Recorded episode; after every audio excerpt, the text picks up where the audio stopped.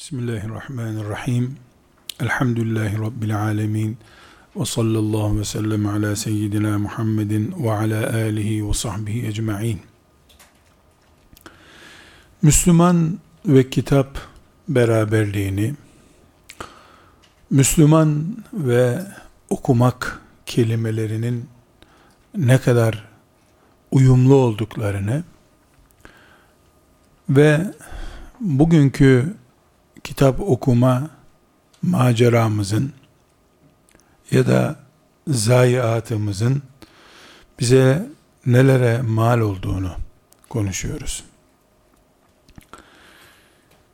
Kitap okumak bu ümmetin Kur'an'ıyla bağlantısı kadar güçlü olmak zorundadır. Ya da Bizim Kur'an'la bağlantımız bizi kitap okumaya, kitap kitap sahibi olmaya teşvik etmelidir. Veya kütüphanesiz evlerde kitap okuma programı olmayan çalışmalarda Kur'an'la uyumlu olduğumuzu iddia etmemiz zordur diyebiliriz. Her halükarda sözümüzün toplandığı noktada bilmemiz gereken şudur kardeşler. Çiftçimizden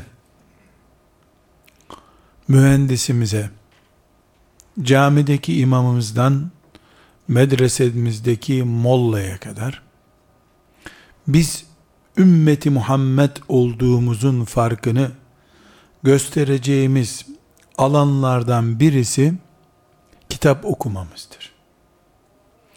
Elbette bir mollanın medresede kitap serüveni ile ziraatle meşgul bir Müslümanın kitap serüveni aynı değildir. Olması da beklenemez. Ama kitap okumakla sıfır bağlantılı bir ziraatçı de düşünemeyiz. En azından deriz ki bir e, Müslüman olarak bu zatın kitabı dinlediği bir kitaptır deriz en azından. Hani hiçbir şey diyemezsek çocuğuna okutuyordur, kendi dinliyordur deriz. Veya eski neslin yaptığı gibi işte mesela perşembe günü yatsıdan sonra camide oturuyordur. İmam efendinin okuduğu kitabı dinliyordur. Her halükarda kitapla herkesin bir bağı vardır, olmalıdır. Kur'an ümmeti olduğumuz sürece diyoruz. Burada küçük bir ayrıntı açmamızda fayda var kardeşler. Bu konuştuğumuz şeyleri biz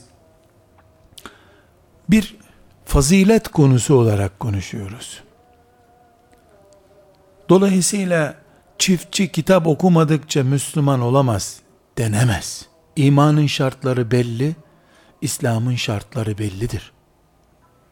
İslam'ın şartlarından biri İhya din okumak değildir. Bir fazilet meselesidir bu. Nedir fazilet meselesi? Allah'ın rızasını kazanmaya doğru daha iyi işleri yapma mücadelesi. Elbette kıyamet günü kaç cilt kütüphanen vardı? Sen e, kitap tutarken, kitap okurken yazdığın notların nerede filan denmeyecek kimseye. Bu bir olgunluk meselesidir. Ne gibi biliyor musunuz? Prasa, ıspanak, pirinç her halükarda suyun içinde kaynadı mı yenir. İnsan da doyar. Ama içine çiçek, çiçek yağı veya zeytinyağı kattın mı bir miktar kolay yersin. Bağırsaklarından kendiliğinden iner. Bir Müslümanın kütüphanesi olsa da olmasa da imanın şartlarını yerine getirdi mi biiznillahü teala cennetlik mümindir o. İmandan lezzet almaktan ve imanı günün her anında hissederek yaşamaktan söz edebilmek için, Müslümanın yabancıların tesirinden kurtulması için veya Müslümanın niye Müslüman olduğunun şuurunda olması için kitap okumaktan söz ediyoruz. Alemi için, avamı için. Kesinlikle Allahu Teala'nın farz etmediği bir şeyi, Allahu Teala'nın ümmeti Muhammed'in varlık nedenlerinden biri olarak şart koymadığı bir hususu biz veya başka birisi öbür türlü Müslümanlık neyine gerek deyip başından savsaklayarak edep dışı bir şekilde öne süremez. Bunun temel mantığı şudur. Hiçbir nafile ne kadar değerli, ne kadar sevaplı, ne kadar önemli olursa olsun farz değildir. Hiçbir nafileye farz muamelesi yapılamaz. Hiçbir farza da nafile muamelesi yapılamayacağı gibi. Milyon kere kılınmış teheccüd bir sabah namazı değildir kardeşler. Şeriatımızın genel prensibi bu. Bunu da bilmedikten sonra şeriattan hiçbir şey bilmiyoruz demektir. Milyon teheccüd asla. Kaç trilyon kere bir insan tesbih yapsa, iman etmek için şart olan La ilahe illallah Muhammedur Resulullah'ın dengini yapmış olabilir. La ilahe illallah Muhammedur Resulullah deyip iman ediyor değil mi bir insan? Bu bir cümle. Onun yerine kaç milyon kere Subhanallah dese kelime-i tevhide denk olur? Hayır. Bir insan hayatı varsa, ruh varsa bedeninde krem onun cildini güzelleştirir. Ruhu çıkan bir adamı kremle nasıl güzelleştireceksin? Gitgide pörsüyecek, solacak. Böyle olması gerekiyor. Kitap konusunun içinde olmayan bir mesele bu ama enteresan bir asırda yaşıyoruz kardeşler. Çok enteresan. Kimi nafileleri tutup mübalağa yapıp e, en büyük farzdan daha büyük farz haline getiriyor. Bu şeriata aykırı bir şey. Kimi de Allah'ın en büyük farzlarından birini tutuyor. Aşağı doğru çekiyor. Normal e, bu zamanın önemli bir konusu değil demeye getiriyor. İkisi de batıl, ikisi de yanlıştır. Allah peygamberi ve onların adına bize ders veren imamlarımız, Ebu Hanife'miz, İmam Şafii'miz, rahimahumullahu cemiyen, farz dedilerse bir şeye, onu farz kalıbında tutacağız. Sünnet, nafile dedilerse, nafile kalıbında tutacağız. Okumanın farz olduğu bir yer yoktur kardeşler. Okumak hiçbir zaman farz değildir. İman etmek ve namaz kılacak kadar, oruç tutacak kadar vesaire zarurat-ı diniyeyi bilmek farzdır. Bu okuyarak da öğrenilebilir şeydir. Aynı şekilde dinleyerek de öğrenilebilir. Bir Müslüman Fatiha-i Şerife'yi dinleyerek de ezberlese Fatiha'dır o. Musaftan okuyarak ezberlese de Fatiha'dır. Namazda şöyle bir fark var mı? Yani senin Fatihan e, okunmuş Fatiha yani kendin musaftan okudun. Dolayısıyla senin sevabın fazla. Namazda böyle bir şey yok ki. Yani okuma kelimesini biz burada mübalağalı anlatıyoruz gibi de e, sanki bunu farz noktasına çıkarıyoruz değil. Bunu fazilet olarak görüyoruz. Bu ümmetin faziletli yılları, medeniyet kurduğu yılları okumanın öne çıktığı yıllardır. Onu tekit ediyoruz. Ama bütün Müslümanların evlerinde kütüphaneler bulunsun. Bütün Müslümanlar evlerinde Sahih-i Bukhari bulundursun. İhya Ulumuddin bulundursun. Riyazu Salihinimiz olsun. Zigon olmasın evimizde. Sehpa olmasın. Onu sonra alırız. Önce riyaz taksitlerini ödelim diyelim. Böyle diyelim. Bu bizim kimliğimizi göstersin. Biz Riyazu Salihin kafalı Müslümanız diye anlayalım bunu. Ondan sonra okumaya gelince hanım çok yoğun olduğu için okuyamaz. Erkek işten çok geç geldiği için, uyukladığı için okuyamaz. Çocuğumuzun e, rahatsızlığı var okuyamaz. Sonra okur. Sonra okur. Bir gün lazım olacak. Yani temel ihtiyaç kabul etmek başka bir şey. Ama e, biz hoca değiliz ya deyip baştan savmak başka bir şey. Bu özellikle bunu tekit etmem gerekiyor kardeşlerim. Aksi takdirde her şeyin mübalağa ile alınabildiği bir zamanda yaşıyoruz. Ee, Allah'tan korkuyorum. nafileyi farz yerine çıkarmak bir zulüm, farzı nafile yerine indirmek bir zulüm. Böyle bir dengede bunu tutalım. Kitap okumakla ilgili bir önceki dersimizde sıkıntılarımızdan söz etmiş ve son sözümüzde de demiştik ki Müslümanlardan olmayanların kitaplarını okumanın sakıncaları var. Burada bir ayrıma gitmemiz gerekiyor. Mesela şu kitap e, Müslüman yazarın ve kafir yazarın olma ihtimali olan bir kitap. Bu matematik kitabı ise üstünde Mr. Johnson diye bir şey de yazsa aynı. Ahmet Bey diye yazsa aynı. Matematik kitabı bu. Akidemle ilgili değil, ahlak olarak beni yönlendirecek bir kitap değil, e, ümmeti Muhammed şuurumu bozacak bir kitap değil. Coğrafya kitabı ise da aynı şey geçerli. Coğrafyayı yorumlayan bir kitapsa aynı şey geçerli değil. Neden? Allah'ın yarattığı dünyayı tanıtan bir coğrafya kitabı başka şey. Tabiat yaptı etti. Amazon nehrini tabiat ne kadar hassas yapmış diyen bir kitap başka bir şey. Veya gerekçesini izah edeceğim bunun. Bir din konusu üzerine kitap. Mesela İslam'ın ilk yıllarındaki fetih hareketi diyor.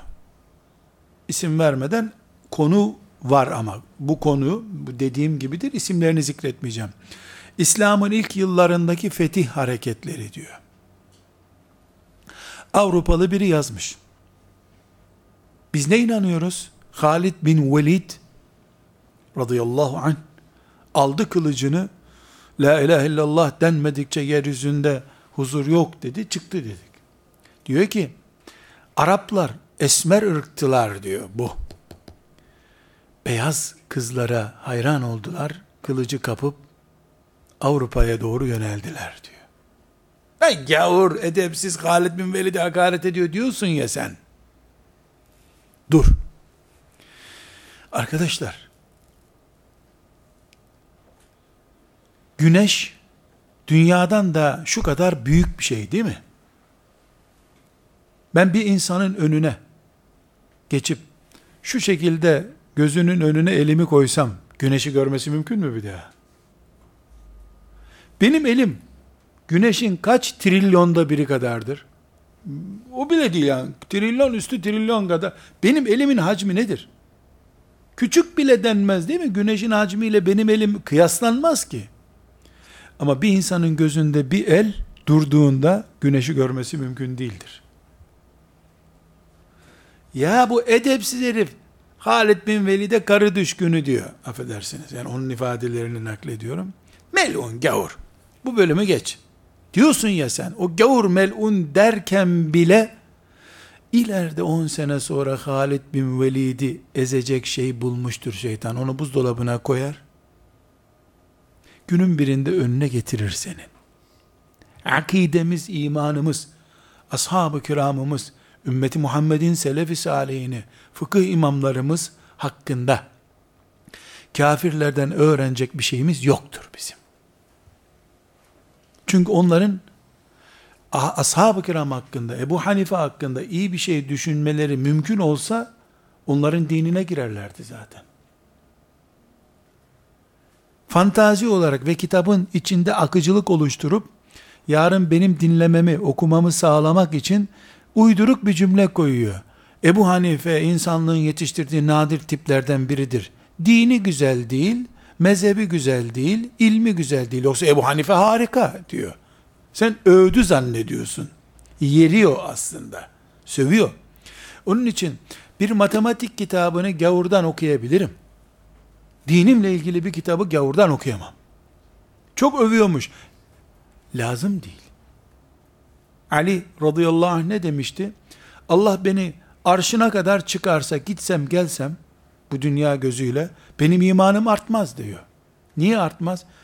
Ali'nin imanında bir eksiklik yok ki nesini artıracak? Niye artırsın ki imanını? Arşı görmeden görür gibi inanan biri zaten. Biz Ebu Hanife'mizi, Halid bin Velid'imizi, Resulullah sallallahu aleyhi ve sellemin siretini, ona iman etmeyenlerden mi okuyacağız? Överse övsün. Kendi Hristiyanlarına övsün. Bize ne övüyor? Ama diğer ilmi kitapları, bilgisayar programını hiçbir sakıncası yok. Benden iyi yazdıysa elbette ondan alacağım. Akideme ithal bilgi sokamam. Veya Müslümanların e, dünya siyasetiyle ilgili ana hastalıklardan biri bu. Orta Doğu bataklığı diye bir kitap yazıyor diyelim ya da Orta Doğu çıkması diye bir kitap yazıyor. Bu isme muadil bir kitap varsa sanki onu konuşuyorum gibi olmasın. Böyle bir kitap yazıyor. Kim bu? Nerede yazıyor? Almanya'da, Hollanda'da, Belçika'da, Amsterdam'da bir yerde yazıyor. Bir soru soracağım. Bir soru soracağım. Avrupa'da bugün şu hürriyet ve efendim hak, konuşma, yani neredeyse uzaydan daha geniş hürriyetler. Yahudi aleyhine bir satır yazı yazılabiliyor mu Avrupa'da? Antiseminizm, seminizm, semizme, simitleme bilmem neyse adı. Yahudi aleyhine konuşulamaz diye kanun Avrupa kanunu değil mi? E Orta Doğu, Orta Doğu sorunu Yahudi sorunu değil mi? Yahudinin oluşturduğu sorun değil mi? Evet.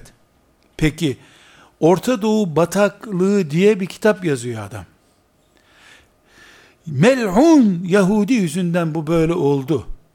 O rahat etsin diye 40 parçaya bölündü diye yazabilir mi Avrupa'da? Yazamaz. Hak hürriyet var bir konu hariç. Yahudi'ye sataşmak. Haşa İsa'ya sövebilirsin. Hürriyetler arasında kalıyor bu. Kendi din dediği İsa'ya sövebiliyorsun. Kanunen yasak değil. Ama kazara Yahudinin aleyhine bir cümle yazdın mı hapsi boyluyorsun.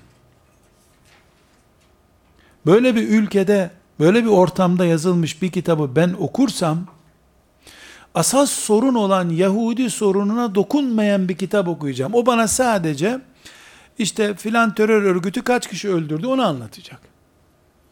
Amerikan istihbaratı mıydı, İngiltere istihbaratı mıydı, onu yakaladı, uçakta götürürken ellerden arkadan kelepçelediler. Sadece bir filmi daha heyecanlı hale getirecek bölümler önüme koyacak. Asıl çekirdeğe hiçbir zaman dokunmayacak. Dokunamaz. Çünkü benim önüme koyduğu Orta Doğu sorunu diye kitaptaki ana problem mikrop, onun el değmesi yasak olan mikroptur. Yahudinin bugüne kadar kaç yüz bin Filistinliyi hunharca öldürdüğünü hiçbir zaman rakam olarak vermeyecek. Ama hep ne verecek? Filan istişhat eyleminde kaç e, Yahudi yaralandı hep onu anlatacak. Hep Yahudi haklı çıkacak. Görünürde e, dengeli anlatıyor, adil anlatıyor görünecek. Benim beynim mermer değil ki tutunca çizilmesin. Arkadaşlar her insanın beyni et bile değil. Bir türlü su gibi yağ tabakası beyin. Çizilmemesi mümkün değildir. Akide konusunda bir. iki genel İslam siyaseti konusunda kafirlerin ve kafirlere yakınların onlarla beraberlikte mahsur görmeyenlerin kitapları kütüphanemize giremez. Ama Müslümanların saygın yazarları, mütefekkirleri bir tür daha korumalı oldukları için ve küfür dünyasının neyle meşgul olduklarını tespit etmeleri zorunluluk gerektirdiği için tıpkı cerrahların maske takıp eldiven takıp e, ağır ameliyatlara girdikleri gibi nasıl e, aslında mikroplu şeylere dokunmak sakıncalı ama başka türlü ameliyat yapamayacağı için cerrah mecbur onu evet yapması lazım diyoruz. Aynı şekilde e, Müslümanların mütefekkirleri de bu eserleri okuyabilirler etkilenmiyorlarsa. Bu hususu bu şekilde izah edeceğim. Bir başka meselemiz kardeşler, genel olarak kitapla ilgili e, konuşulduğunda filan kitabı okuduk. Bu kitabı aldım. İmam Gazali'nin e, İhya Ulumuddin'den gıybet bölümünü aldık, okuduk. Şöyle bekliyor insanlar. Ben grip oldum ya, doktora gittim, antibiyotik, normal biyotik bir şeyler verdi. Eve geldim, akşam iyi oldum. Merhem sürdüm, yaram iyileşti gibi kitabın da aldık, okuduk. Mesela gıybetin sakıncalarını okuduk. Tamam, yarın gıybet kesildi. Takva ile ilgili bölümleri okuduk sabahleyin. Akşam Hasan Basri olduk hepimiz. Elhamdülillah. Böyle bir kitap dünyada yoktur arkadaşlar. Bu kitap Kur'an'dır aslında. Böyle yüzde yüz kesip doğrayan Kur'an-ı Kerim'dir. Keser, doğrar, paketler seni dolaba koyar, gıybeti, gıybetten kurtarır, e, takva verir. E, Kur'an yapmıyor bunu bizim üzerimizde. O kadar derin bir pas tabakası, oksitlenmiş bir yapı var ki bünyemizde. Kur'an ayetleri bile fettakullah diyor. Korkutmuyor bizi Allah'tan. Niye? Şiddetli bir ağır tabaka var. Ee, yıllara belki gerekiyor. Belki 10 sene 20 sene gerekiyor Kur'an terbiyesiyle yetişmiş bir e, insan nesil olmak için. Bu sebeple kitapların etkisi kardeşler anne sütü gibidir. Anne sütü gibidir. Anne sütü nedir? Çocuk onu emer. Çıkar midenden desen midesindedir o. Duruyordur. Akşam göster bu çocuğun üzerinde bu sütü desem bir şey gösteremezsin. Ne göstereceksin? Çocuğun üzerinde o sütü gösteremezsin. 20 sene sonra annenden sen toplam 20 litre süt içtin bugüne kadar. Göster bakalım bu sütleri desen. E çocuk da koparıp saçından aha bu saç dese güleriz hep beraber. Bunun neresinde süt deriz öyle değil. Ben şu kadar yaşımdayım. Saçımdan 10 tane tüy koparsam bunlar annemin sütünün hatırası desem yalan mı bu? Hayır. Ama neresinde desem bunu izleyemem. Bütün kitapların bünyemizdeki etkisi budur kardeşler. Kitabı böyle kabul etmek zorundayız. Süt gibidir. Annemin sütü gibi üstelik. İshal de yapar bazen. Anne anne hastalıklıysa sütü çocuğu hasta ediyor. Egzamalı bir annenin sütünden çocuk egzama oluyor mesela. E, aynı şekilde kitap da e, hastalığı da bulaştırıyor, gıdayı da ulaştırıyor ve 20 sene sonra, 30 sene sonra sonucu görülmek üzere bir kitap okunur. Bunun belki tek bir istisnası vardır. Alfabe dediğimiz, yani ilk okumayı sağlayan ve de Kur'an üzerinden dersek elif cüzü dediğimiz, e, yani ilk hecelemeyi sağlayan kitaplar, yani çocuk kitapları anında etki gösterir. Onun dışında kültür veren, iman ve esas öğreten herhangi bir kitap uzun, maratonlu bir eğitimin parçası olarak kabul edilmelidir. Bu sebeple mesela bazı kardeşlerimiz filanca kitabı aldım, hiçbir şey anlayamadım, başım ağrıdı, üstelik yani az kalsın e, bayılıyordum, işte kolesterolüm çıktı, tansiyonum çıktı, e, bıraktım kitabı diyor. Aslında çok şey öğrenmiş. O kitabın konusu ile kendisi arasında ne kadar mesafe olduğunu öğrenmiş. Fena bir ilim değil bu da. Bu da güzel bir ilim. Demek senin uğraştığın kitaplar seviyen henüz filan kitabın seviyesinde değil. Bak bir şey öğrenmişsin. Faydasız bir kitap yok. Değer miydi bu kadar uğraşmaya ayrı bir konu tabi. Burada kardeşlerim e, kitabın sonucunu beklemek yanlıştır. Kitabın sonucu beklenmez. Tıpkı annemden bugün süt emdim, ben hala 15 yaşına girmedim diyen bir çocuk kadar gülünç olmuş olur insan. Şimdi tabi e, bana şöyle bir soru sorulabilir. Sonuç yok diyorsun. Filanca derse çalıştım ben dün. Bugün imtihana girdim. Yüksek bir puan aldım. Hani kitabın etkisi hemen görülmezdi? Ben kitaptan söz ediyorum. Kitabı anlatıyorum. İmtihana girmek için çalışılan şeye biz kitap demiyoruz. Ders notu diyoruz. Ne olursa olsun o. Kitap hayattır. Ders notu almak için, imtihanı geçmek için okumak hayati değildir. O bir meslektir. Talebelik diye bir meslek vardır. O meslekle icra. Biz nefes alır gibi kitap okumaktan, su içer gibi kitap okumaktan söz ediyoruz. İkisi arasında bir fark var.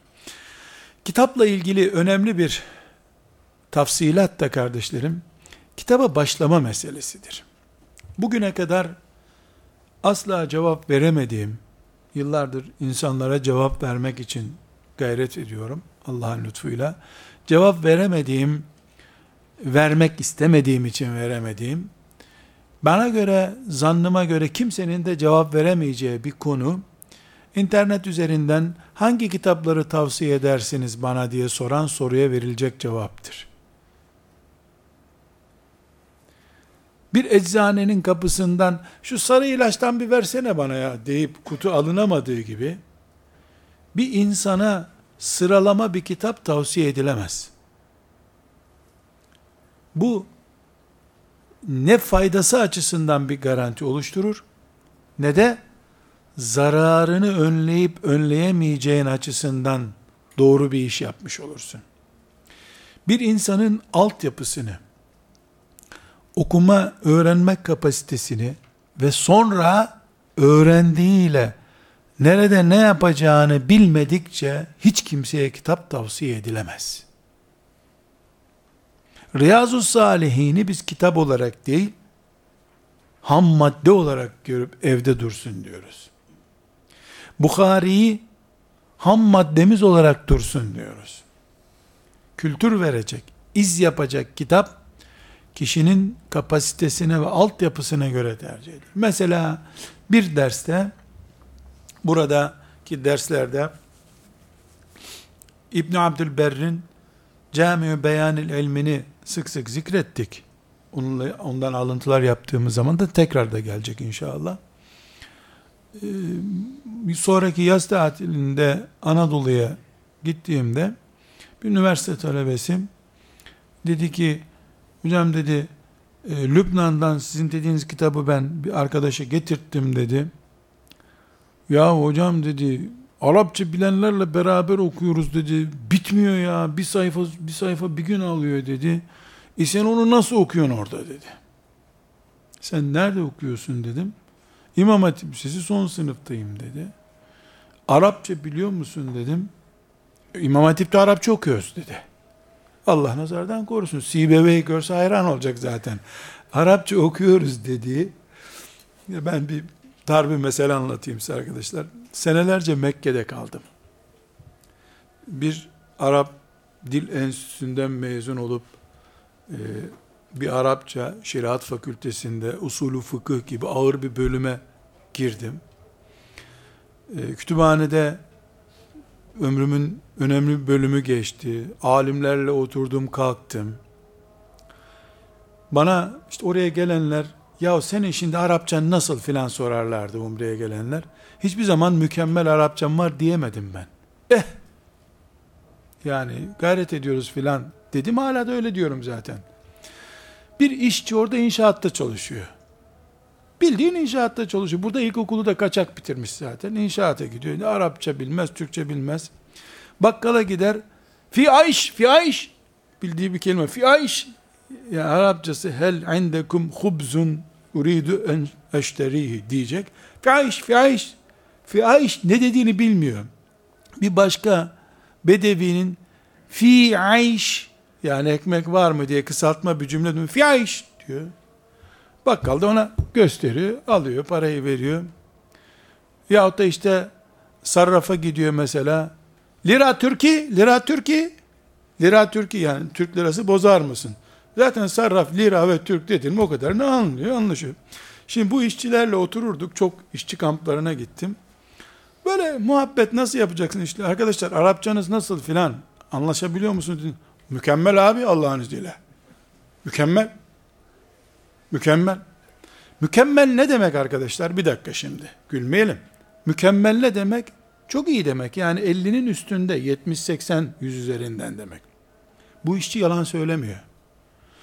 Buna fi ayş, fi lira Türkiye, Ben Zehab Türkiye bilet almak için gitmiştir. Ben ben çünkü bilmiyor. Ben Zehab Türkiye yani Türkiye'ye gideceğim. E zaten hava yollarında bilet kesilen bir yerde ne anlatacaksın ki başka? Bugünkü yemek menüsünü sormayacaksın. O da sana 100 dolar, 200 dolar bir rakam yapıyor, anlaşmış oluyorsun. Bunun toplam 20 kelimeye ihtiyacı var. 13'ünü bildiği için mükemmel Arapça biliyorum diyor. Haklı adam, yalan söylemiyor. Ama ben kütüphaneye girdiğimde on binlerce kitabın ortasında kendimi buluyorum. Böyle bir garip, sinmiş bir durumda hissediyorum. Sorulduğunda, yani Arapça ile henüz bağlantı kuramadım diyorum. Deliye her gün bayram, cahile ihtiyaç yok ilimde. Şimdi İmam Hatiplik talebem, cami beyan ilmi almış. Üçüncü asırdan sonra yazılmış en ağır ilmi kitaplardan biri. Ben onu burada övmüşüm değerli diye. Ama yaptığı çok güzel. Lübnan'dan arkadaş bulmuş, sipariş vermiş, getirmiş. Fakat zamansız yiyor. Zamansız yediği için de kitaptan soğumuş. Ali radıyallahu anh ne buyuruyor?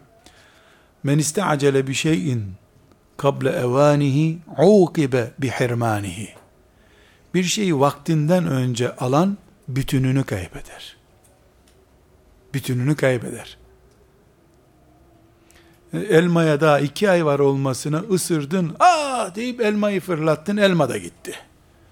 Beklesen zamanında uygun yiyecektin. Şimdi dedim ki güzelim, sen niye bana bir mail çekip ben bunu ne zaman okuyabilirim demedin ki? Ne yapacaktın ki dedi. Ben sana mail yazsaydım. Bu maili bana Arapça yaz diye geri dönecektim sana dedim. Maili bana Arapça yazabilseydin sen bu kitabı okurdun. E, benim klavyemde Arapça yok dedi. Lan kitabı niye aldın o zaman? Baktı ki tıkanıyor, çekti gitti. Şimdi kitabımız değerli. Bir itirazımız yok. Ben ilim yolcusu muyum? Tamam. Camiu beyanil ilmi de Camiül ulum vel hikemi de bulduğun her kitabı al. Şu anda Arapçam yok. E yoldayız inşallah. Yoldayız da ilim yolundayız. Ama bakkalsan, manavsan, emlakçıysan e alma bu kitapları. Ne yapacaksın bunları? İmam Hatip talebesi misin? İlahiyatta mı okuyorsun? Medresede mi okuyorsun? Tek sorun var. Diploma alınca veda mı edeceksin kitaplara? Yoksa ilim yolculuğun devam edecek mi? İlim yolculuğun devam edecek. Topla. Topla sen. Senin çeyizin olsun, harçlığın olsun onlar. Bu şekilde kitaba başlamayı bir metot üzerinden yapmak gerekir diye bunları söylüyorum kardeşlerim. Bazı hoca efendiler yanlış yapıyorlar. Yani bir ders halkasında güzel ağır bir fıkıh kitabı okutuyor. E, öncesinden Nur Liza okumamış birisini dört mezhebin meselelerinin mukarene edildiği, karşılaştırıldığı bir kitapta ne anlayacak adamcağız? Yani herkesin arkadaşlar bir ayakkabı numarası, bir ceket boyu olduğu gibi ilimde de bir numaramız var hepimizin. Yani senin ayağın 23 numara, 43 numara ayakkabıya iki ayağını birden sokman lazım. Böyle komik duruma düşmemek için de, düşürmemek için de, kitap tavsiye edenler kime, hangi kitabı tavsiye ettiklerini iyi dinlemeliler. Doktor baştan savma ilaç tavsiye etmekle vebale girdiği gibi, aynı şekilde hoca efendiler, okur yazarlar da, gazete ve dergide kitap tavsiye ederek bu vebale girerler. İkinci bir mesele de kardeşler. Bir kitap, mesela Cami-ü Beyanil Elim kitabı, mesela, kendi dilinde 70 ağırlığında, yani zorluk kolaylık açısından yüzde 70 diye bir rakamla anlatılıyorsa, bu kitap,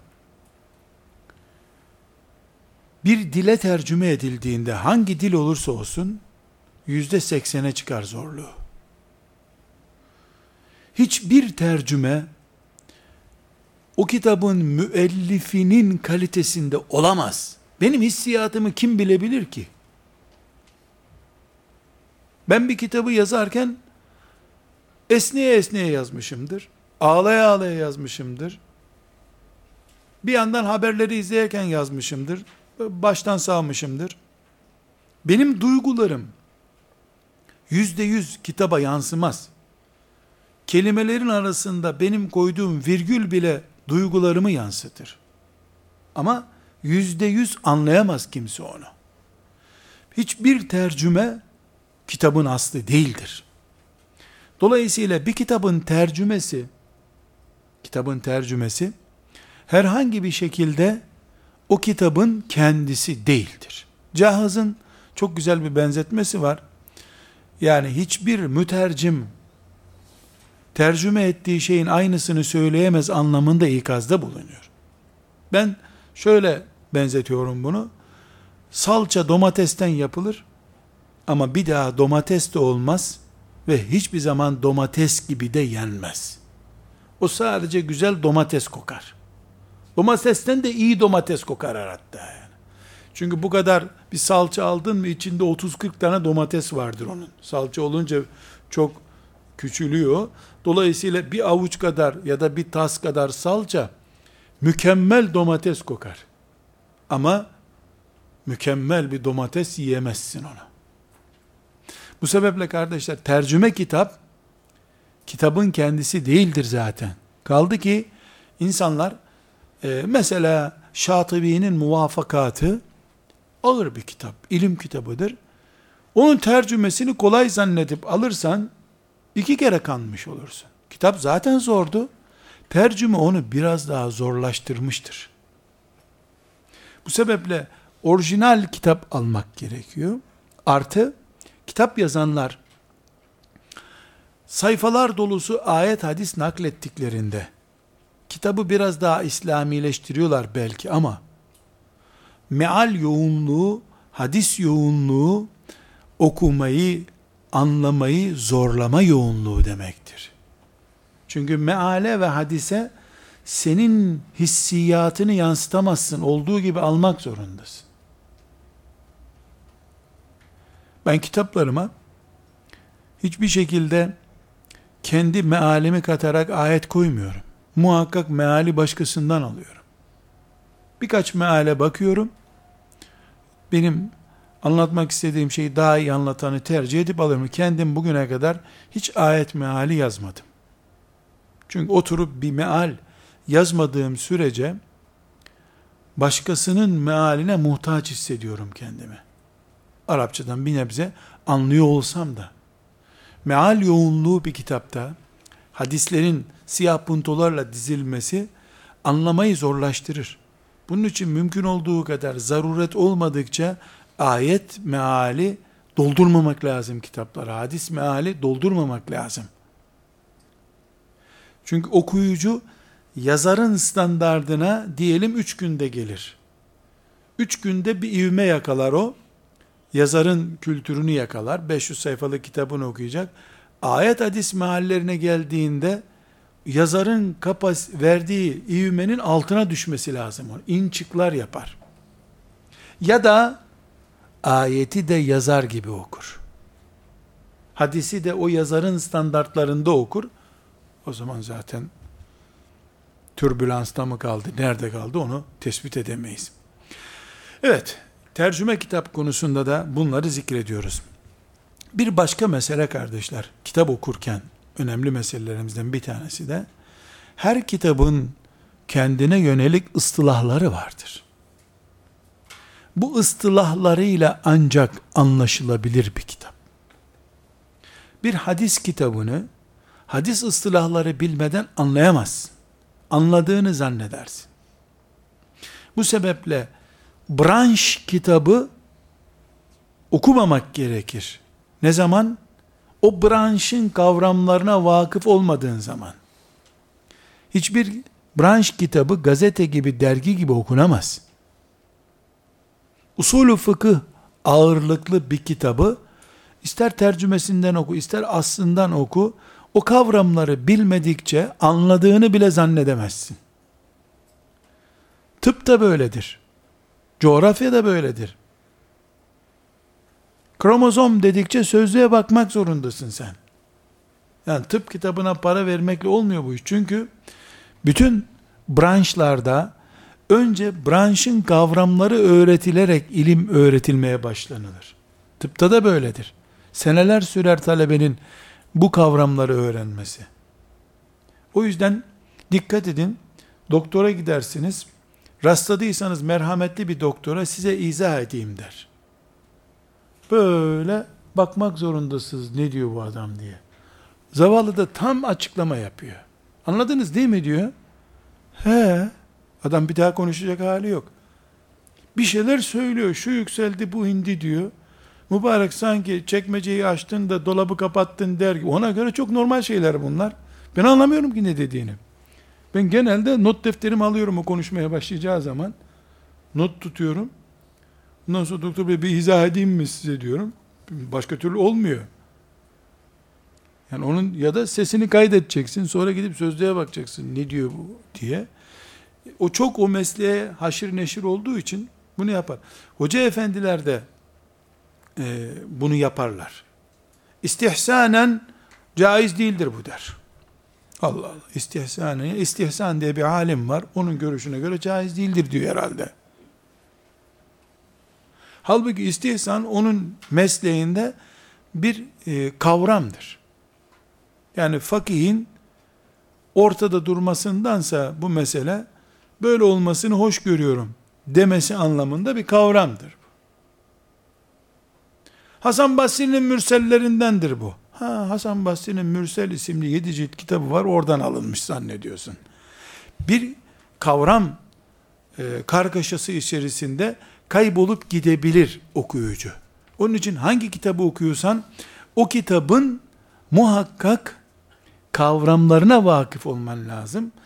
Bunun altını mı çizersin, kenarını mı çizersin, sonra mı öğrenirsin bilmiyorum. Şu da yanlış kardeşler. Ben e, kavramları tespit edeyim. Sonra tekrar işte sorarım filanca arkadaşa anlamış olurum. 100 sayfalık bir kitabın 75. sayfasındaki bir kavramı okudun. 100. sayfada da soracağın kimseyi buldun, öğrendin. Aslında sen 70. sayfa ile 100. sayfa arasındaki pek çok eksiği bir daha telafi edemeyeceksin. Yanlış anlayarak gittin. Badanaj yaptığın yerleri tamir edemezsin. Badanajdan kurtulunca düz yol devam edeceksin. Bir dahaki çamura saplanıncaya kadar. Bu sebeple kitap branş kitabı olmamalı. Branş kitabı ise önce onun dilini öğrenmen lazım. Kavramlarını öğrenmen lazım. Kardeşler, bir başka kitapla ilgili sorun da zihni yorgun bir nesiliz biz. Zihni yorgun bir nesil. Halbuki çok rahatız. Keyfimiz yerinde. Her şey bilgisayar vesaire çok güzel. Gırla gidiyor. Ama zihin yorgunluğu yaşıyoruz. Kitap okumaya ciddi engel bu. Okumaya engel olmadığı zaman anlamaya engel. Anlamaya engel olmadığı zaman anladığını pratik yapmaya engel. Bu sebeple kitap okutacağımız, kitap e, vermek, kültürünü vermek isteyeceğimiz insanların zihin yorgunluğu seviyesini de iyi araştırmamız lazım. Bu sebeple hem beraber de tercübe ettik arkadaşlar. Belli kitap kampları yaptığımız zaman çok daha güzel kitaplar okunduğunu ve çok daha güzel sonuçlar alındığını hep beraber gördük. Bilhassa mesela dağ kamplarımızda e, siz de görüyorsunuz. Burada bir haftada okunsun gelsin bu kitap diyoruz. E, işte kalın siyah yerlerin altını çizip geliyor. Okudum diyebilmek için. E, ondan sonra kampa gidiyorsun. İki gün içinde şu kitap okunsun diyorsun. E, çok güzel, daha iyi okumuş oluyor herkes. Zihin yorgunluğu çok önemli. Bu zihin yorgunluğuna e, bir de e, Müslümanlar olarak biz e, yaşadığımız mala yani bombardımanını, bizle ilgili olan veya olmayan boş işlerle meşguliyeti, mesela bir kitap alıyorsun, o kitabın muhtevasından çok bu kitaba kim ne demiş, ne yorum yapmış, kaç tane satmış, kaçıncı baskısı olmuş, kitabın kapağı vesaire gibi şeyleri meşguliyeti hesapladığında bakıyorsun, kitabın zineti kendinden daha çok meşgul etmiş seni. Filanca bu kitap için şöyle demiş, yazarı için böyle demiş. Halbuki kitabın muhtevası önemli olmalı bizim için. Bu sebeple kitabı ne kadar mala yaniden ve zihin yorgunluğundan, günlük meşguliyetten kurtarırsak, kitap o kadar mübarek olur. O kadar bereket verir. O manada mübarek olur diyorum. Burada kardeşler bir başka husus da çocuklarımızın kitaba alıştırılmaları meselesidir. Benim odamda hem çocuk kitapları, hem çocuk oyuncakları, hem çocuk çikolataları çok yoğun olur. Sizlerin de bir kısmı ziyarete geldiğinizde görmüşsünüzdür. Dolaplarımdan biri çocuklara aittir. Bir hocayı ziyaret ettiğini, 5 yaşında ona bir şeyler verdiğini hatırlasın isterim. Fatiha'ya muhtaç olmamdan kaynaklanıyor bu. Daha çok kendimi düşünüyorum. Ama mesela çocuk ilmali, çocuk kitapları da veriyorum. Şeker de veriyorum. Oyuncak da veriyorum. Bir tane çocuk hatırlıyorum. Ee, herhalde Afyon'dan annesi babasıyla ziyaretime gelmişlerdi. Üçünü aynı anda verdim. 6 yaşında bir çocuktu. Hem oyuncak verdim, çok güzel çektiğin mi yürüyen bir araba verdim. Güzel bir çikolata verdim. Sonra da bir ilmihal uzattım. Dedim ki, bunu annen sana okuyacak tamam mı dedim. Ne o dedi. Böyle, böyle yeni bir şey bulmuş gibi. Bu çocuk ilmihali dedim. Benim yaşıma uygun mu? Dedi. Kaç yaşındasın dedim. Altı dedi. Senin yaşına uygun dedim. Aldı onu elindeki çikolata ve arabayı attı. Bir tane çocuk böyle gördüm. Aldı. Bir yarım saat daha annesi babası yanımda oturdu. O çocuğun odamda olduğunu unuttuk. Kalkarken gözümü yaşartan bir şey söyledi. Amca dedi 17 sayfasını okudum bu kitabın. Benden biraz büyük kitap ama ben bunu ikinci okuyuşta tam anlarım dedi. Aman elhamdülillah dedim. Bu dünyada İbnül Cevzi'nin nesli kalkmamış. Yani nazarlık bir çocuktu.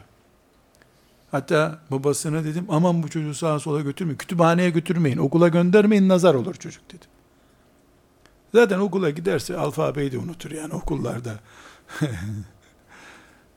yani ne yazık ki. Ya dikkat edin çok çocukla karşılaşıyorum arkadaşlar. Belki odama haftada 30-40 çocuk geldiği oluyor.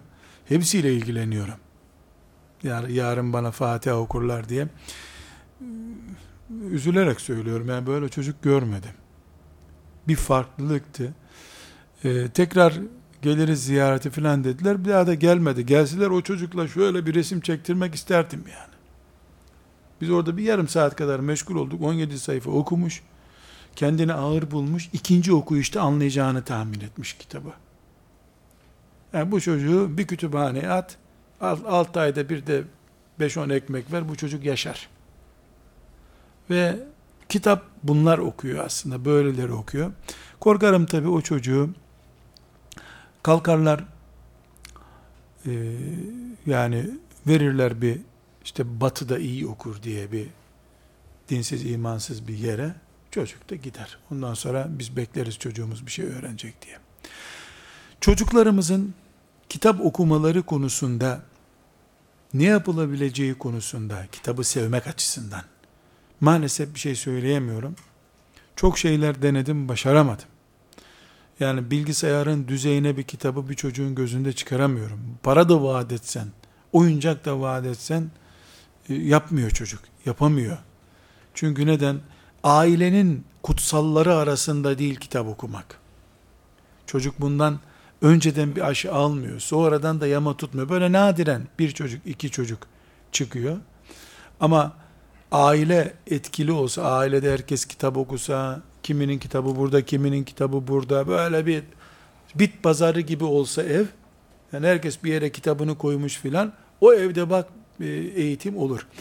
Ben pedagog kardeşlerimizin, Müslüman pedagogların, bilhassa hanım kızlarımızdan pedagoji okuyanların, psikoloji okuyanların ve benzer branşlardakilerin kesinlikle 5-10 kişilik komisyonlar kurup Müslümanların çocuklarına bebeklikten itibaren kitap okuma sevgisi nasıl verecekleri konusunda çok ciddi çalışmalar yapılması gerekir diyor. Hatta bunun için takatım olsa bir vakıf kurarım. Müslümanların çocuklarına kitap okutma vakfı. Kurarım hiç şakası yok. Böyle bir vakıf yani birkaç zengin kardeşime de tavsiye ettim. Böyle bir vakıf kurun. Yani pek ilgiyle izlenmedi teklifim. İnsanlığı geliştirme, Afrika'yı kurtarma vakfı gibi büyük vakıflar istiyor insanlar. Böyle hem 10 bin lira verecek hem bütün Afrika kurtulacak. Ve biraz tabi hayırlı sabahlar diyesi geliyor insanın. Burada kardeşlerim kitap okumakla ilgili e, yeri gelmişken e, kitap konusunda ve okuma konusunda e, insanları üçe bölmekte fayda var. Birincisi normal roman okur gibi kitap okuyanlar vardır. İkincisi de ilim öğrenmek için mesela işte imtihana girecek veyahut da İmam Gazali'nin şu bölümünü okuyalım, evde Riyazu Salih'ini okuyalım. Bu ikinci düzeydir. Üçüncü düzeyde biraz önce bahsettiğim çocuğun okuduğu gibi İbnül Cevzi gibi, Suyuti gibi kitapla hayat bulan adamlar. Zehebi gibi.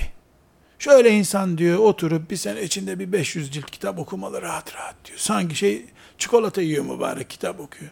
Bu üçüncü düzeyi nadirattan olduğu için kural dışı görüyoruz. Ama birinci düzeyde roman okumayı da okumak kabul etmiyorum.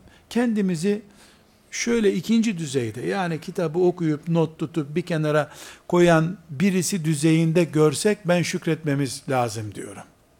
Burada arkadaşlar kitap okumaya e, bir ipucu olsun diye birkaç nokta işaret edeyim. Kitap eskilerimizin okusunda üstünü çizmek diye bir kural vardır. Şimdi altını çizmek şeklinde oldu. Hiçbir sakıncası yok. Şart değil.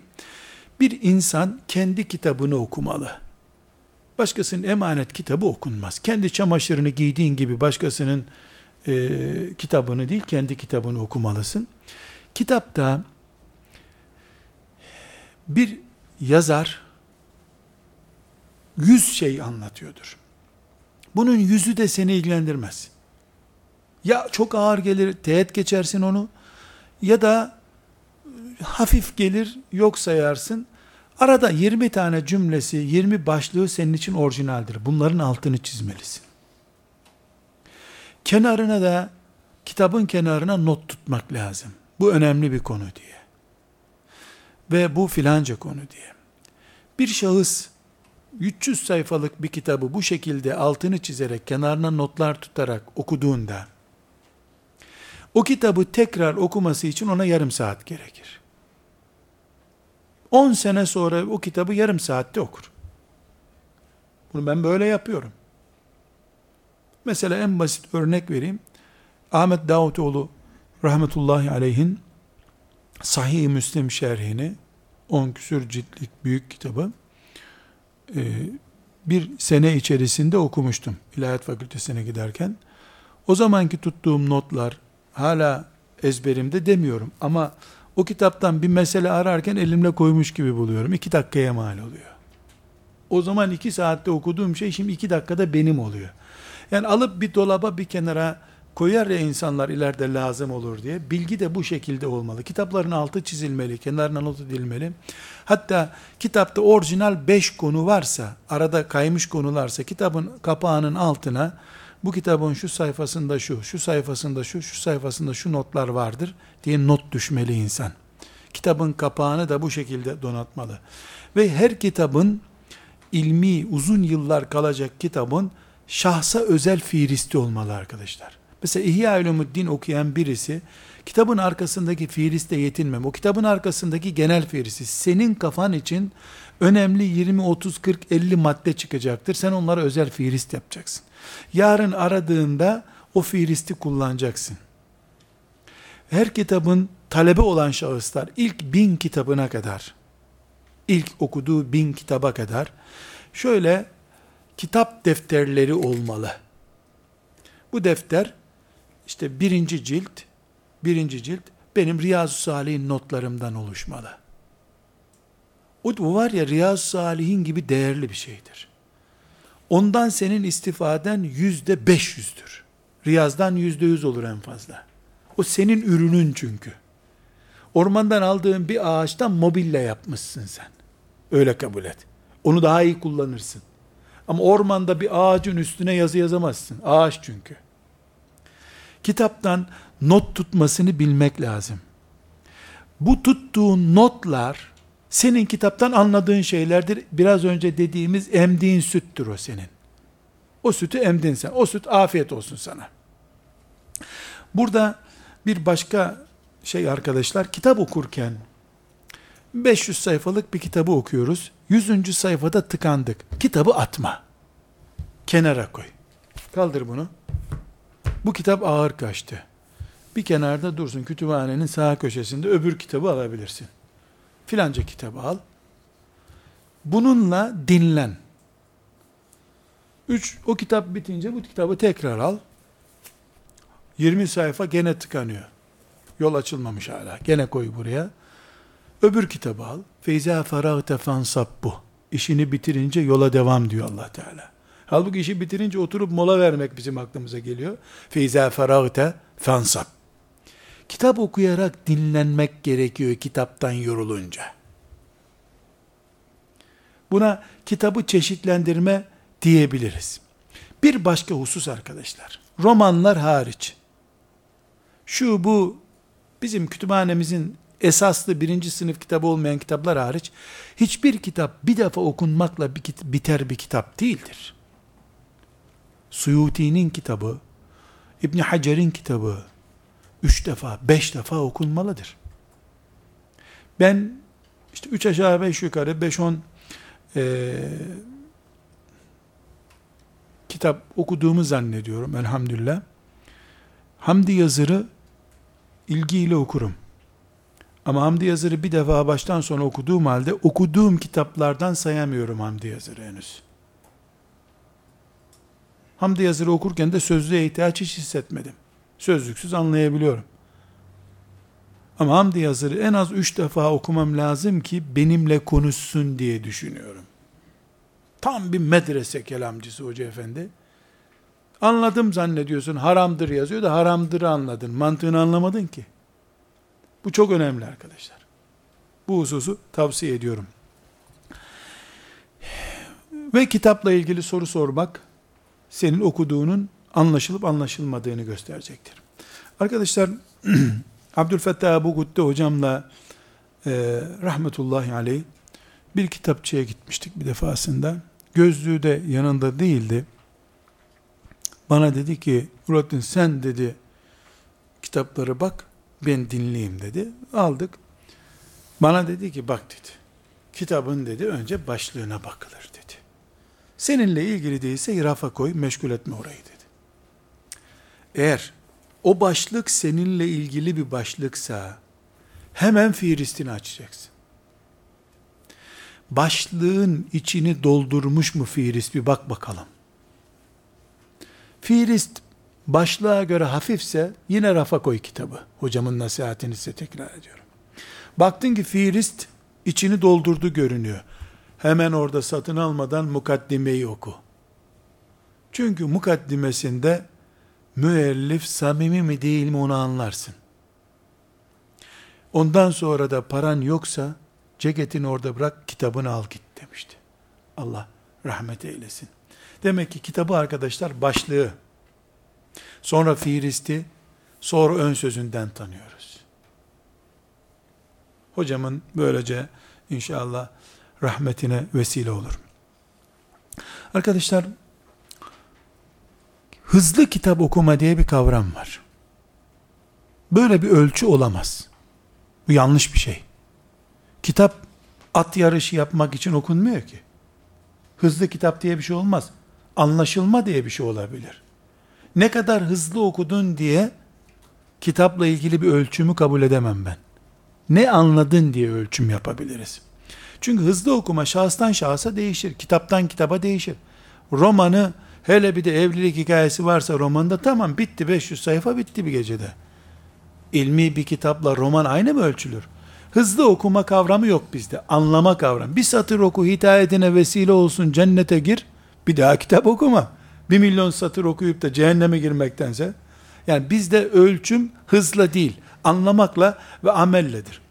Bir başka mesele de arkadaşlar e, kitap okurken ışığın, sesin ve havanın okumaya çok etkisi var. Işık, ses, hava. Sesli bir yerde kulaklar da aktiftir. Beyninin 100 kapasitesi varsa 20'sini kulak kullanıyor. %80'i sen göze veriyorsun, %100 okuyamıyorsun. Gürültülü bir yerde bilgisayar hoparlörü ses yapıyor veyahut da fan ses yapıyor. Gürültülü bir yerde kitap okunmaz. Pamuk mamuk tıkatabilirsin kulağına onu bilmiyorum. Gürültüyü nasıl önleyeceksin bilmiyorum. Ama insanın beyninin bir dikkat kapasitesi var. Bu kapasiteyi zorlayamayız arkadaşlar. Zorladığımız zaman herhangi bir şekilde kendi kendimizi az süratle ya da az kapasiteyle kitap okumaya zorlamış oluruz. Işık da çok önemli. Mesela şu anda benim yüzüme vuruyor bu ışıklar. Burada kitap okumak zararlı. Işık insanın gözüne vurduğunda e, eğer gece yol aldıysanız dikkat edin ya da sabah güneş doğduktan sonra doğuya doğru giden arabada şoförlük çok zordur. Görme kapasiten düşer. Işık insana doğru vurduğunda az görür. Işığın vurduğu şeye bakmak lazım. Yani ben şu kitabı okuyorsam gözlerimle paralel gelmiş bir ışık kitaba vurmalı. Çok zayıf ışık da zararlı, çok ağır ışık da zararlı. Bilhassa benim yaşımdakiler görme oranı düştüğü için çok aydınlıklı okuyorlar. E bu tabi göze biraz daha zarar veriyor ama çaresi yok. Az ışıkla mesela loş ışık diyorlar ya, o ışıkta şöyle bir bakayım o da tehlikeli. Gözün biraz daha performansı yüksek bakması gerekiyor. Işık, ses ve hava dedik. Bir odanın arkadaşlar içinde hava diye bir şey var değil mi? Bu hava kirleniyor. Nefesle kirleniyor, oturarak kirleniyor, hareketle kirleniyor. Ee, en az iki saatte bir camı açılıp temizlenmeyen bir odada 3 saat o kitap okundu mu anlama, not tutma kapasiten aşağı doğru gelir. Sabah girdi odasına akşama kadar ders çalıştı, namazı bile orada kıldı. 3 saat sonra düşük kapasiteyle okuyordur o. Düşük kapasiteyle okuyordur. Havası temiz, ışığı dengeli ve sessiz bir yerde kitap okumak lazım. Çünkü biz kitabı cihat ve ibadet olarak görüyoruz. Abdest gibi, kıble gibi şartları var bunun. Ve kesinlikle kitap okurken satırlar arasında cinler satırları sağa sola taşıyor bazen. Bu satır aşağı kaydı, yukarı kaydı. Bu göz doktoruna acilen gitmeyi gerektiriyor. Bu beyindeki timörü de gösterebilir, göz sorununu da gösterebilir. Çok önemli. Satır oynaması olan doktora gidecek. Bir saat içinde mükemmel İmam-ı Azam olmak üzere okuyordu. 20 dakika sonra başı dumanlandı, göz sorunu var. Nörolojiden önce doktor göze gidecek. Ya gözlük ihtiyacı vardı. Hele 40 yaşından sonra kesinlikle doktora görünmeden, göz doktoruna görünmeden kitap okumamak lazım arkadaşlar. İnsanın gözleri ortalama 40 sene dayanıyormuş. 40 sene sonra gözlük ihtiyacı gerekiyor. Burada arkadaşlar bir başka meselemiz e, kitap okumak için zaman ayırmak gerekiyor. Bu zamanı da iyi seçmek lazım. Bir hatıramı nakledip hocama e, hayır ve selamet temennisi iletmiş olayım. E, 90'lı yılların birinde e, Şifa-i Şerif okuyup okutmaya karar verdim. O zaman da medresede hem hafızlık talebelerim vardı hem Arapça da okutuyordum. Şimdi Şifa-i Şerif'i de planlamışım Mekke'de bunu bir okuyacağım inşallah diye talebede bulacağım.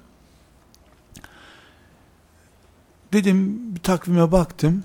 Sabah namazında medreseye geliyorum. Gece 11'de gidiyorum. Ben evde okurum ama 5-10 kişi de okuyalım hocam. Bizi de okut dediler. Baktım gece 4'ten başka vakit yok. Tamam dedim ilan ettim. Gece 4'te şifa-i şerif var. 4 ay okuduk. 4'te gece 4'te. İnsanlar kalkıp geliyorlar. 15 kişi oluyordu derste. Emin hocama da Buhari dersine gidiyorum sabah namazından sonra. Ne var ne yok Nurattin dedi. İyiyim hocam dedim. Şifa-i Şerif'e başladım dedim. Oo bir öpeyim seni maşallah çok güzel tebrik ederim dedi. Sen ne zaman okuyorsun dedim medresede. Gece dörtte dedim. durdu durdu. Nasıl gece dörtte dedi.